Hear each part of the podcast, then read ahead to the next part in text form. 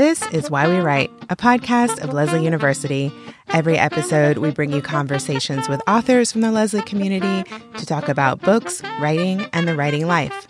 I'm Georgia Sparling, and it's been a while. We took an unintentional hiatus since November, um, and I do have some news for you. Before we jump into today's episode, I wanted to let you know that this will be my last one hosting the podcast as I move on to a new job. I want to say a big thank you to all of you who have listened to the podcast over the years. We have what to me is an astounding almost 19,000 downloads for our little show. I've learned so much about podcasting and writing since this show started.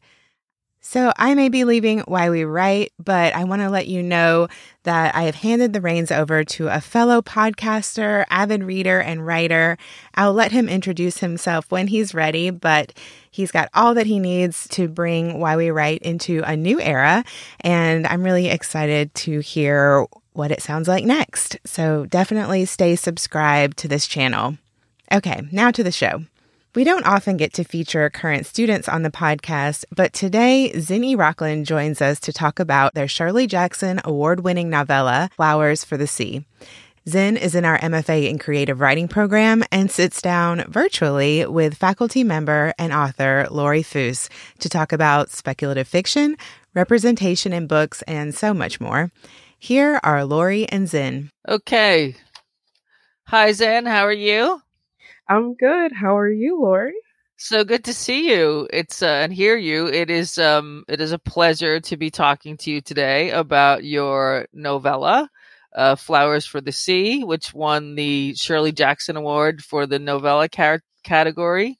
Um, I just wanted to say first off, since you are a current student in the Lesley MFA low residency program in creative writing. Huge congratulations on this award. On behalf of myself and all of the Lesley faculty and staff, I want to say how thrilled we all are for you for this hugely prestigious award. Um, how did you feel uh, once you found out that you won? And can you share with us a little bit about how you found out and what your reaction was? I mean, imagine that would be an enormous thrill. Well, it was yeah, it was definitely I was actually on my way to New Orleans for World Fantasy and it was the 29th and I landed in Atlanta and to get my connecting flight and I turned on my phone and my phone just went nuts. And I was like, oh, what wow. is, what is going on? And as long as like I checked and made sure it wasn't from my dad to make sure there was nothing going on at home um, right. not from my brother. I was like, all right, cool. So then I looked and they were like, congratulations. Oh my goodness. Da-da-da. I was like, no, wait, wait a minute. Because I completely uh, forgot. I forgot right. that the Shirley Jacksons were on. And someone just straight up texted me and said, you, you won the Shirley Jackson. And I was like, what? And I looked and I looked and I saw the official announcement on, on Twitter and I kind of like, I was in the airport trying not to like I squealed a little bit. I get on my next flight. I was I was upgraded to first class. Oh. Out of oh. nowhere. Like I had no idea, but I was upgraded to first class. And then so I sat there and my seatmate I was like, I don't know you. I was like, I am so sorry, but I am celebrating right now. I just won a major award for my writing. And he was like, right. Congratulations. So we both got oh. drinks. It was so nice of him. He was really sweet. He was really sweet. Oh, that's great. Yeah, it was pretty awesome.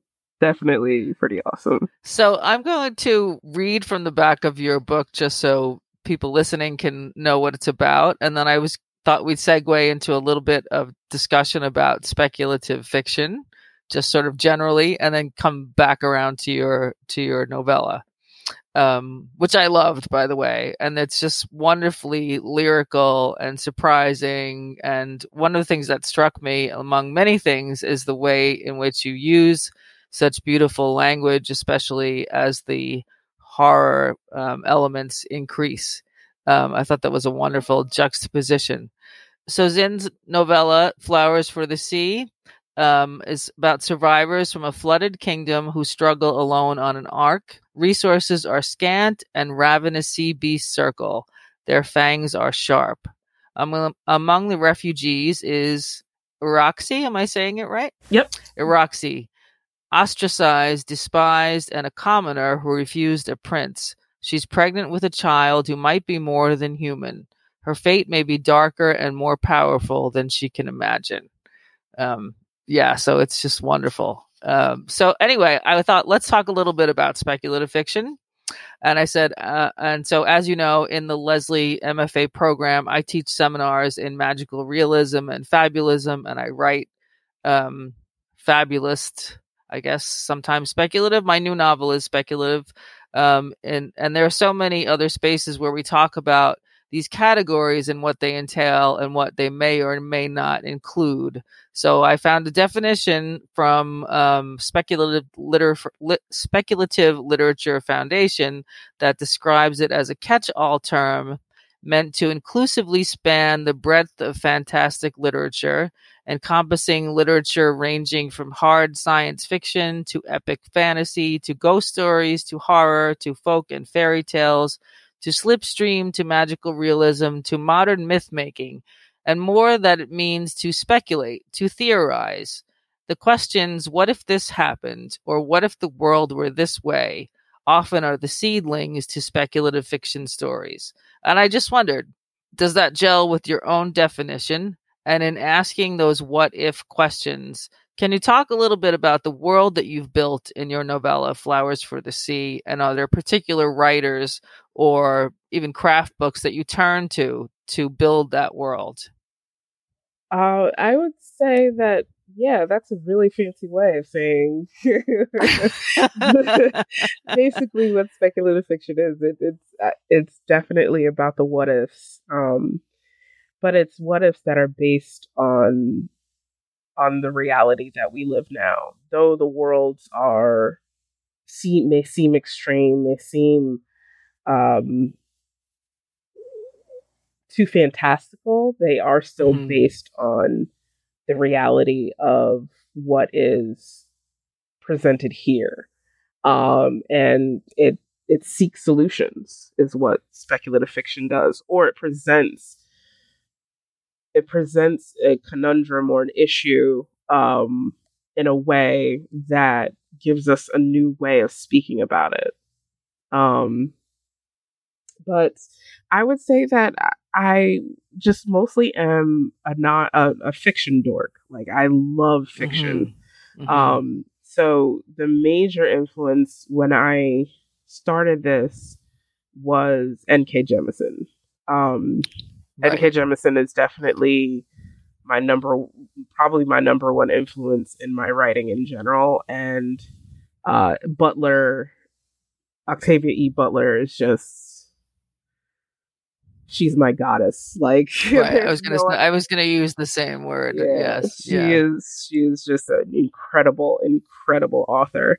I can aspire to reach the world that she created, but I also know that I have plenty I have plenty of room to mess with other worlds as well. Um but it's like it to create my own world as well as is what more so what I mean.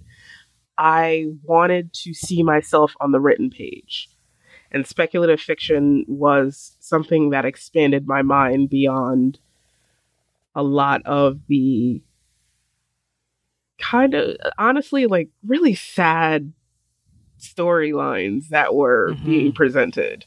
Mm-hmm. Um I love Toni Morrison, I love Alice Walker, but I was kind of tired of those stories and I want the stories where women are brutalized, and brutalized, and and just and just just yes, just brutalized. There's no other way to put mm-hmm. it. I don't mm-hmm. want to necessarily say just sad because that's an oversimplification, oversimplification, but just brutalized. Mm-hmm. Um, and I just I wanted to explore something more. And when I wanted to explore something more is when I went to speculative fiction. And unfortunately, the speculative fiction that is presented to you from the get go is by white men, right? Cis white men. so, um, I started there and just started going a little bit deeper, and then I found I found Octavia Butler by accident because the cover actually had a white woman on it.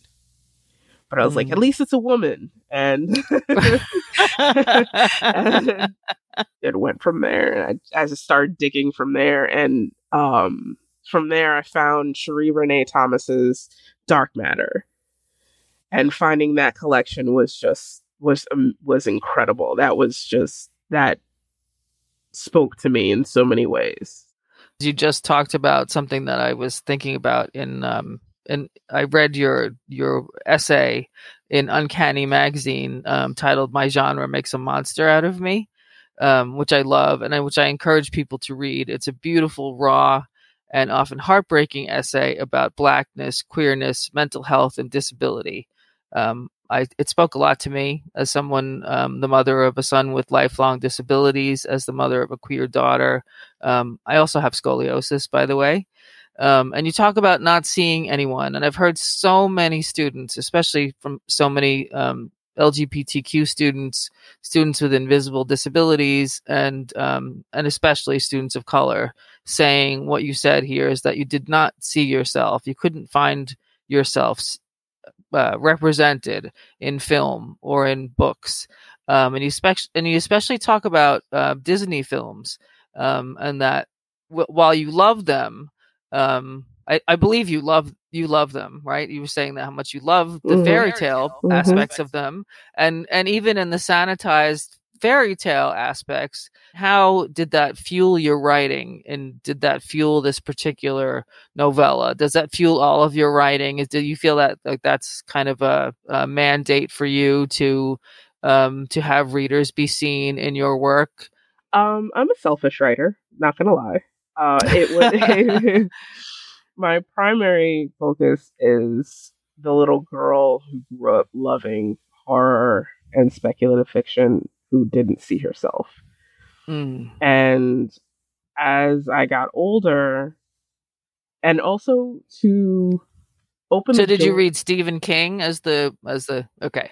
Yep, read Stephen King, read Dean Koontz, read mm-hmm. uh, all of them all the all the white men, all the white men, yeah, all the yeah. white men, yeah. And uh, so it was. It, it's also a way to gather other Black women who aren't mm-hmm. the who are quote unquote different. Mm-hmm. When we're really not all that different, we're just varying human degrees of human as anybody else. But there's this assumption that you know, black people don't like rock when we invented it. Um, black black people don't like horror when we live it. Mm. Um, mm-hmm. Black people don't like science when we are scientists, and and we've invented things that we use in our daily lives and things like that. Um, mm. So there's this, especially growing up, you're alienated so far, so much from from your fellow peers is what it really comes down to. Um, that you are clumped into these stereotypical behaviors and thought processes and interests. And once you once we get older and we get bolder and we realize no, no, these are these are ours as well. Um, I want to I'm writing for for us as well. I'm definitely writing for the little black girl who loved rock and mm-hmm. may have been picked on by misguided others. So it's just definitely it's a, a an avenue for just like you were saying from that essay to be centered in a way that is powerful, that mm-hmm. is that is consequential, that is is is just good. right, just right. just something that is good, something that we can hold on to, something that we can aspire to, something that we can surpass anything that gives us the the boldness to continue to to expand to be more than what is being shown to us to act like, if that makes sense. Yeah, I think it absolutely does. Um, I, I had a student, um, an LGBTQ student a while ago, it, uh, who said that her mission was to um, to make LGBT, LGBTQ people characters. Why does it? Why does the story always need to be about the struggle? Which mm-hmm. is, I think, what you were mm-hmm. getting at in terms of the Toni Morrison and Alice Walker, which is so much about struggle. Um, and why can't they? Why can't these characters be superheroes or secretaries. The LGBTQ character is just part of a story. So many people hearing that will will um, will will that will resonate with them.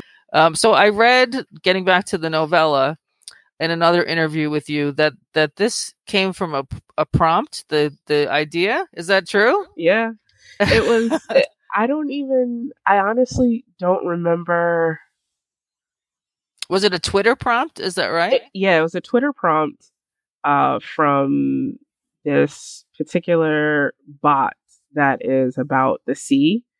Um, and I've always been fascinated by the sea. Like, um, I can't swim, unfortunately. I'm one of those that wade in the water type of thing. Like, I love the water. I love to be in the water. But at the same time, I also have a healthy fear of the water because it is the least explored piece of our Earth. And we've explored the stars more than we've explored the ocean, which right. really freaks me out. At the same time, it's a fascination. So I, I subscribed to this bot, and the line was the children imitate razor fangs. And ah. I have no idea. Usually stories are percolating in my head for a little while but I just took it and I ran with it. And I fell in love with it. And Roxy, Roxy's voice was immediate. It was, it like there was no, no hesitation in making this a first person narrative. It was, it just springboarded. Like it was all of my frustrations with romantic relationships, with, mm-hmm. um, with my place in the world, with um, this idea of motherhood with so much. There was so much frustration that I poured into this. And it took me about four weeks to write. Um, I took a break. I wrote for a solid week. Then I took a break for about two weeks. And then another two weeks, I finished it. Um, because I had the goal of doing NaNoWriMo after this. After- oh, wow you know how much I wrote for NaNoWriMo that year? Like 250 words. It was bad. I don't know what I was thinking, but um, yeah, it was, it was, it was, it started at as a Twitter prompt.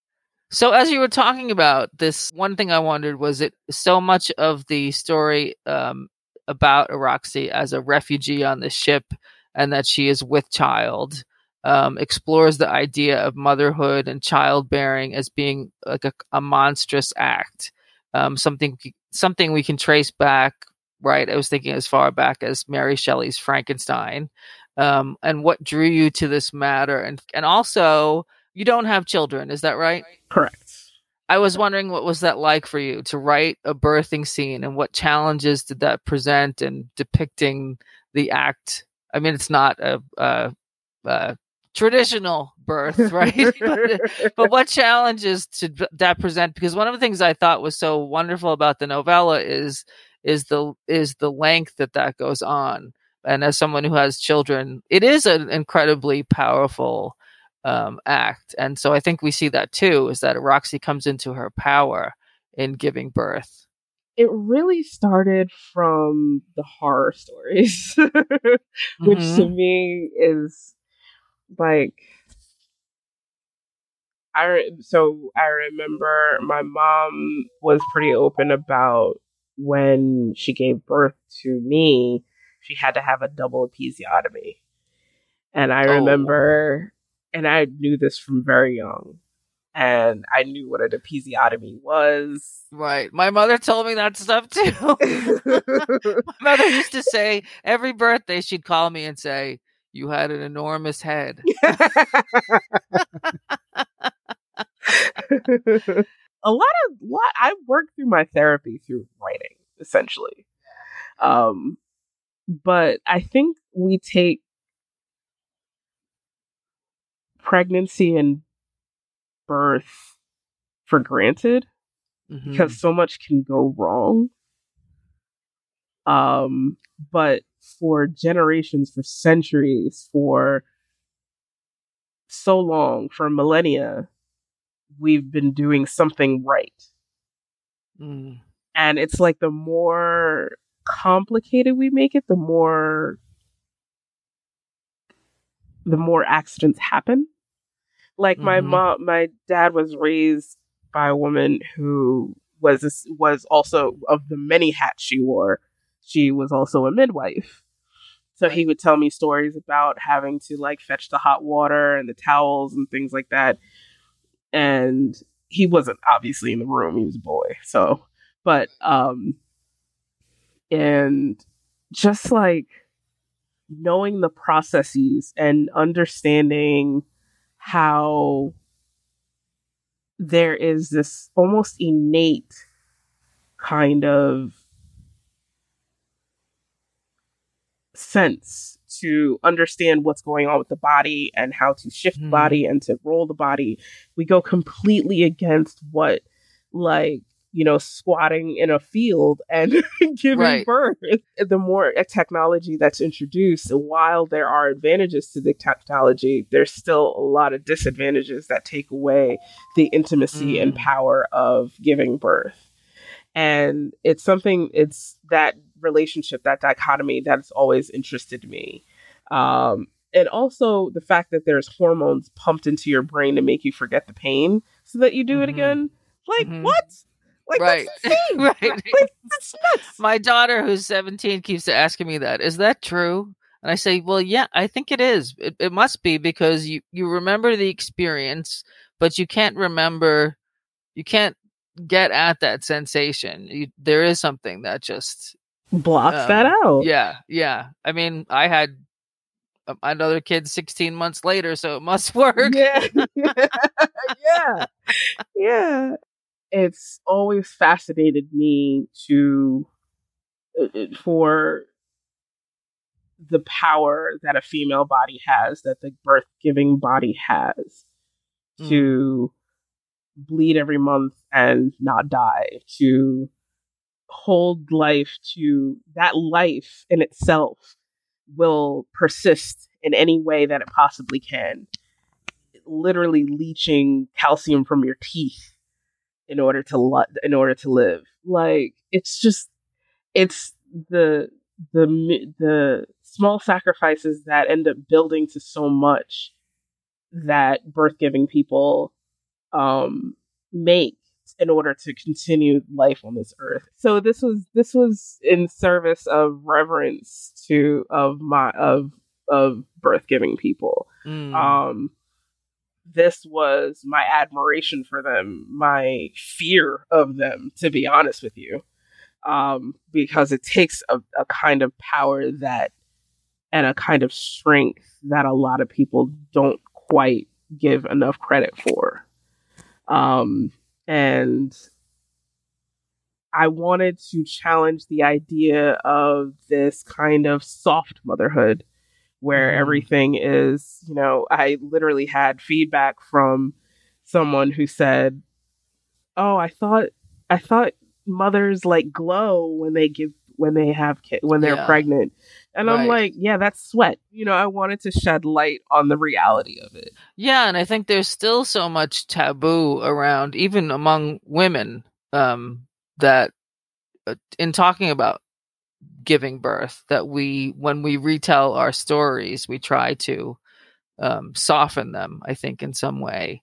Um, we leave out the you know the the the horror parts because there are you know it is there is blood and there is lots of um, pain and all of that and i think that you that clearly it, it, came across to me that that the act of birth for this character especially is an act of empowerment and through this through the birth giving she becomes empowered. Um, so I think one the other things I was thinking that you you work so much in metaphor and so much of speculative fiction and and fairy tale and uh, and so I was wondering if in the act of writing not just this story but in any of your stories are you a planner or a pantser right so are you someone who plans or are you someone who flies by the seat of your pants I'll ask you that one first so I am a terrible pantser I am too I am a pantser and I need to especially for this upcoming project I need to become a planner. Um, yeah. So, can you tell us a little bit uh, after you finish this question? Can you tell us a little bit about your next project? Um, as far as planning and pantsing, um, yeah, I'm definitely a pantser. I, it's more, it's because of I like being caught up in the moment, mm-hmm. um, and and just the excitement of ooh, what's gonna happen next. And I'm almost like the reader in that sense, right? where it's like, ooh, now it's up to me. It's awesome. Like, right. Like a choose your own adventure that I wrote. right, right. So um, it's definitely fun. It's fun being a pantser, but it, at at this stage in my it's scary too. It's right? also scary. scary. Yeah, yeah. Because then you think, oh god. So I was wondering about since so much of it rests in metaphors. Do you understand your own metaphors as you're going, and or do you have to figure them out? So, because I don't understand mine at all, so I'm just wondering if you understand yours. I definitely don't. I definitely don't. I the thing is, is that I just write what comes to me, mm-hmm. and then later on, I look at it, and I'm like, "Yo, that's kind of, oh, that's amazing. that's a, like I pat myself on the back type of thing. Like, like where did that come from? It's funny because um, my host who I was staying with after the residency. I was staying with a couple friends um, after this last residency at Lesley. She was talking about a young lady, and she said she's too young to see the inside of her face. Oh, wow. Right.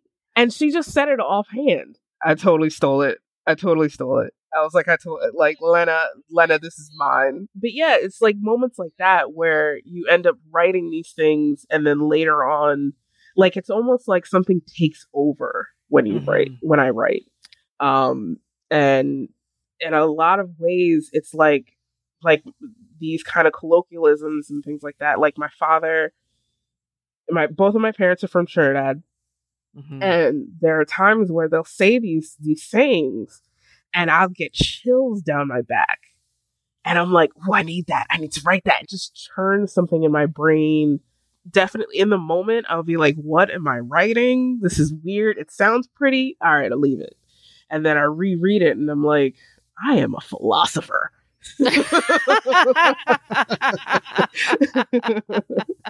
Those are the moments we live for, right? Right, right. Like, oh, I'm a genius. Yeah, I'm oh a genius. and then 20 seconds later, we're in the corner with imposter beating ourselves. Right, right. It's sobbing in the corner. So, I uh, getting to what you were just saying um, about. So you wrote also about in your that same essay about um, and also in the interview your your family is from Trinidad. Is that mm-hmm. right? Correct. And and you were born in the U.S. Yeah, I was born in Brooklyn. Like I was thinking about Gabriel Garcia Marquez talking about how he discovered in writing. I don't know whether this is an actual this actually happened. I like to think that it did, but on this trip from Mexico City to Guadalajara, he came up with the idea for 100 Years of Solitude and had been working in this very different way and, and was a journalist for many years and decided that he needed to tell the kinds of stories that his grandmother told, which were full of magic. Um, that, but she would tell them with a brick face, and so that that's what he needed to do. And so that line between magic and what's magical, what's not real, and what's real is so such a hard line. I think in in white America, right? Like the white mainstream um, perhaps because we were the, our settlers were colonists were puritanical. I don't know, um, but in thinking about how that line might have been different in in the culture of your parents, let's say in Trinidad, is that line different? So, do you think that, and if so, the line between what's magical and the mythical, your own uh, mythology, do you feel that that feeds into your work? my parents' country and which I consider my country as well, um, definitely fed into feeds actively feeds into my work. I really fell in love with storytelling through how my father would read me stories. He right. used to get stories from like um from Odd Job. So that's where mm-hmm. uh, which is like a discount store. Um and we would get like these we would get the hardcore Grimm versions, and another one was GM. Oh, wow! Yeah, Giambattista is another set of uh, a series of fairy tales, mm-hmm. but they're they're pretty brutal. But yeah, I fell in love with the way that my dad would tell stories. So anytime when I started reading on my own, the way that he told stories is how I would read it. And right. then, of course, we have our own mythologies, we have our own folklore, and I like being in Trinidad is just like being in a magical place. You mm. feel the thinness of the veil between worlds. Um, especially since we have this communication and reverence for the dead. Um, mm. and so, you know, there's stories of like, of wanting to, of, of taking care of the dead. Uh, mm-hmm. uh, like we have All Souls Day, um, which is November 1st, um, where literally the the cemetery is a party. Um, unfortunately, so like, uh, El Dia de los Muertes. Yeah, like that. Yeah, so, you know, yeah. there's not not a lot of the celebration and flowers a, yeah, and food and yep, yeah, food and music and and lighting of candles and like reminiscing and talking, just basically talking shit and just yeah. having a really good time. And I think you know, like the folklore, like I'll never forget the story of Douen, which is uh the the ghosts of unbaptized children. Mm. And you can tell that they're Douen by their feet are turned backwards. They're all naked, their waist, they wear large sun hats, and you don't see their teeth when they're wearing these sun hats. They just sound like regular kids but their feet are turned backwards and they always try to tempt you to come into the woods. This was all to basically make sure wow. that you came into the house on time. Right, right, right. There are practical reasons. exactly. Right, right, right, But at the same time, when you're walking through the bush and you hear you're that rustle, like, right. you're like, oh no, uh uh-uh, uh, uh-uh, I'm getting out of here. Oh, hell no. exactly. exactly. Oh wow, that's fascinating. Um, so can you talk a little bit about what you're working on now? You talked about uh, your next project, and and you know I will disclose that you were my student your first semester, I believe, yes, right? Yes. So yes, I was. Do you do you have another novella that is? Um, I have another novella that's due. So let's. Is it also with Tor with yes. Tor Publishing? Okay. And my my novella was published by Tor.com, which pr- primarily sells novellas as right. well as they do novel um nov- novelettes and short stories online. It's so great because because it's so difficult to publish novellas and yeah. it's such an incredible I think it's my favorite form. I think so too. I think it's a great it's form. Just, yeah, and it's just and it's really hard to they're really hard to publish. Yeah, a lot more indie presses are on them. Mm-hmm. So that's it's wonderful to see that novellas are starting to get the respect that they deserve.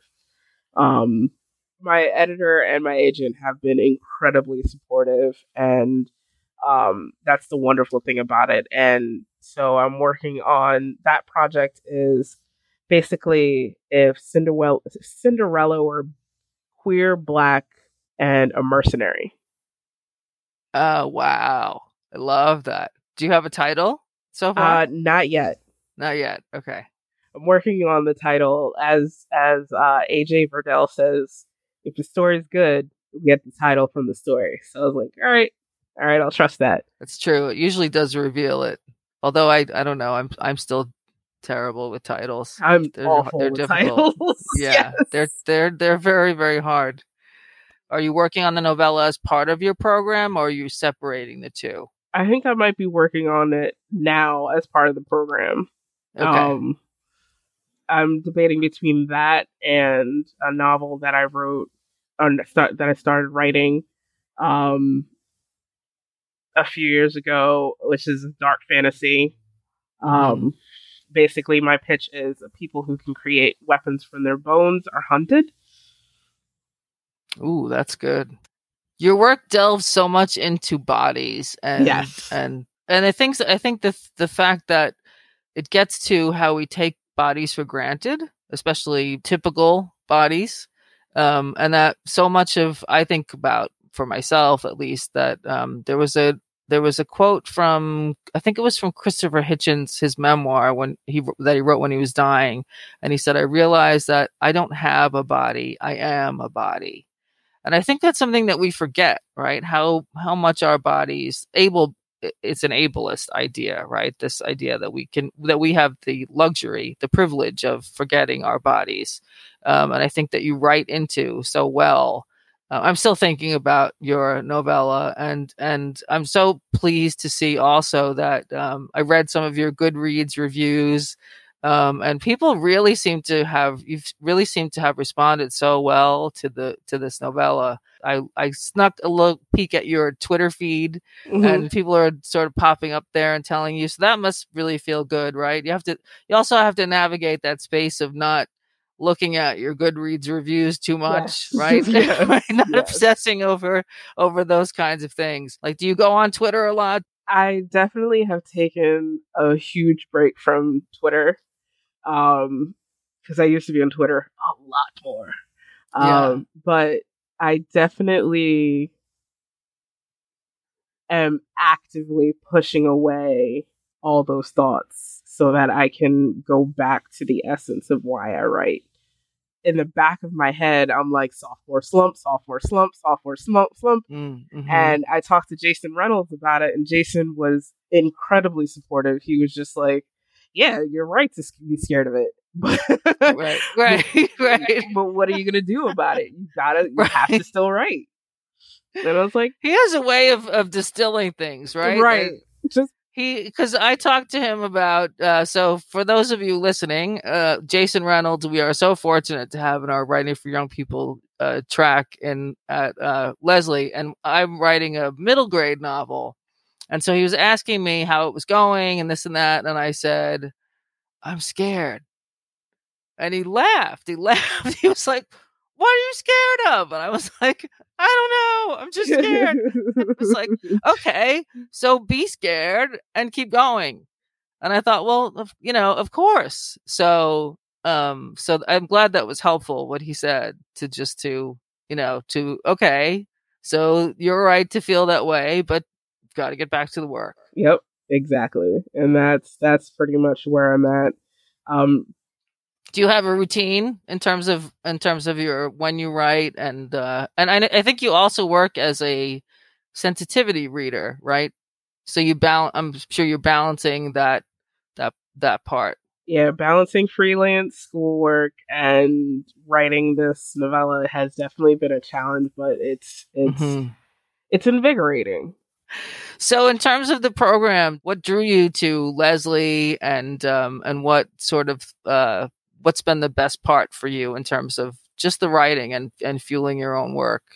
What attracted me to Lesley was the intimacy of the program itself. It's not a program that is about just numbers. Um, mm-hmm. Um, it's about quality of work and the quality of the student body in general. What really made me sign up for Lesley was the kind of quiet mm-hmm. successes mm-hmm. that it has. Yeah. Uh, because there are a lot of alumni that I'm actually working with an alum now on a YA short story, Ceresia Fennel. The program itself is, while the nine days on campus are intense, mm-hmm they there's still a pace that doesn't that has no desire to leave you behind. Um, and the, available the availability of staff and faculty is to me unheard of. I went to a small college and for my undergrad, and I still didn't get this particular kind of attention. Um, so to have that and to be able to also be able to reach back and communicate with you, Laurie. Like yes, I, I yeah. don't feel like there's a way I don't feel cut off from you. Right. Like I worked with you right. first semester and I feel like I still could go to you and be like, I have no idea what I'm doing. yeah. Yeah. Anytime. Yes. Yeah. So it's that's definitely what I love about Lesley. So you do editing work and um and sensitivity reading. Um, is there a place where people can find you if they're interested in? I do have a website. It's uh, terizin.com. So T E R I Z is in zebra, I N as in Nancy com. Uh, it needs to be updated sorely, but I can, but I still get communication from it. So you can definitely reach me through there, or you can find me on Twitter at Intelligent Watch. I love that. So, can you talk a little bit too about sensitivity reading and what um how did you get started doing that and um i know that's become huge especially in in um in ya fiction but i think it's moved further into much more adult fiction yeah, and, and people are seeking that out. Um and so why do you think people should seek that out first of all? And um and what is it that you provide? Sensitivity reading in general is is is handing over your manuscript to someone of demographics that you are not of yourself and don't have familiar don't have intimate familiarity with. Mm-hmm. Sensitivity reading is important because we're just too grown. We're too aware to be hurting marginalized groups at this point. Um even unintentionally. even unintentionally. We're just we're just we're too mm-hmm. grown for this. We have too much of of too many resources to avoid hurting um other folks at this point. So it's definitely something that i believe in uh, because there are so many good stories out there that end up saying, but but this one part was really really ignorant. Like we're just mm-hmm. we're tired of saying that. Right. Um, so um, I provide services as far as background for LGBTQIA, uh, for drug addiction, for depression, anxiety, um, in different disorders, things like that. So, mm-hmm. you know, it's, it's definitely something important because you don't want your story, your your excellent story, be hurt by something that is just straight up ignorant. Right to cause harm. Yes. All right. So I, I, we, have been told we should wrap up. I could continue to talk to you for at least another hour. It's so Aww. good to talk to you, uh, talk with you, Zin, and and I, I am just thrilled for you, as are um, uh, the whole faculty. We are just, um, I mean, there were just so many celebratory emails. so, um, so we're just just thrilled for you and and uh, you know personally i'm so looking forward to seeing what you do next best of luck on your continued project and on everything that you're working on in your uh, in your Lesley writing as well and um and it's been a delight to talk with you. Thank you. Thank you so much Thank you so much for listening to this episode. Check out our show notes to learn more about Zin and Laurie, who has an amazing body of wonderfully bizarre books herself. You can also find a link to our MFA program if you'd like to learn more. And again, a big thank you to all of you who have listened since I started this project. And as I said before, please stay subscribed. And while you wait for new episodes, there are lots of backlist ones for you to enjoy. So thank you again and happy reading and writing.